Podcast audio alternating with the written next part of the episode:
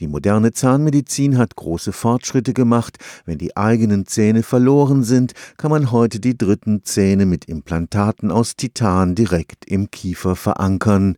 Ein Problem, vor allem in der ersten Zeit unmittelbar nach dem Eingriff aber, sind Entzündungen, die den Heilungsprozess behindern können. Hier setzt die Mikrotechnik an, die am Karlsruher Institut für Technologie entwickelt wird. Hat das Implantat die richtige Oberflächenstruktur, schließt sich die Wunde schneller und bietet Bakterien weniger Angriffsfläche. Zahnimplantate haben eine kritische Zone. Sie liegt im Übergang von der im Kiefer befestigten Titanschraube zum eigentlichen Zahnersatz aus Keramik. Das Problem ist das sogenannte Abutment, also die Stelle, wo das Implantatsystem durch das Zahnfleisch durchgeht. Da kann es oftmals dazu kommen, dass das Zahnfleisch nach einer Implantation nicht richtig anwächst. Dann bilden sich Taschen aus, ähnlich nach Parodontitis. Und wenn die Bakterien dann hin zum Knochen kommen, kriegen sie dort eine Entzündung, die nur sehr schwer behandelbar ist. Patrick Doll entwickelt einen Hightech-Zahnersatz im Rahmen eines vom Bundeswirtschaftsministerium geförderten Forschungsprojekts.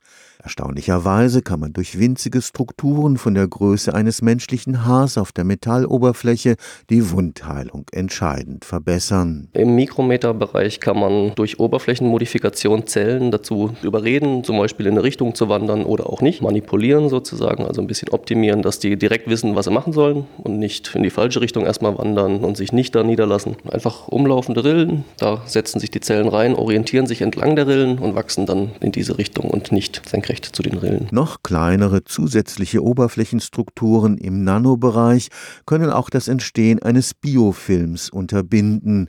Damit kommt es im Idealfall erst gar nicht zu den gefürchteten Entzündungen. Die zweite Baustelle wäre nochmal ein Faktor kleiner im Nanometerbereich. Das heißt, wir können durch Strukturen, die nochmal kleiner sind als die Bakterien selbst, die Adhäsion der Bakterien reduzieren. Durch Reduzierung der Adhäsionsfläche, der obersten Kontaktfläche von Struktur zur Zelle können wir die initiale Adhäsion reduzieren und damit langfristig dann auch die Biofilmbildung. Im Labor wurde die Wirksamkeit der Mikrostrukturen bereits nachgewiesen. Jetzt beginnen die klinischen Tests. Jetzt gehen wir wirklich an Patienten mit Spangen, so kann man sich vorstellen, wie eine Spange. Da sind Proben oben drin und da gucken wir jetzt, wie verhalten sich diese Strukturen auf komplexere Biofilme und komplexere Mischungen von verschiedenen Bakterien. Stefan Fuchs, Karlsruher Institut für Technologie.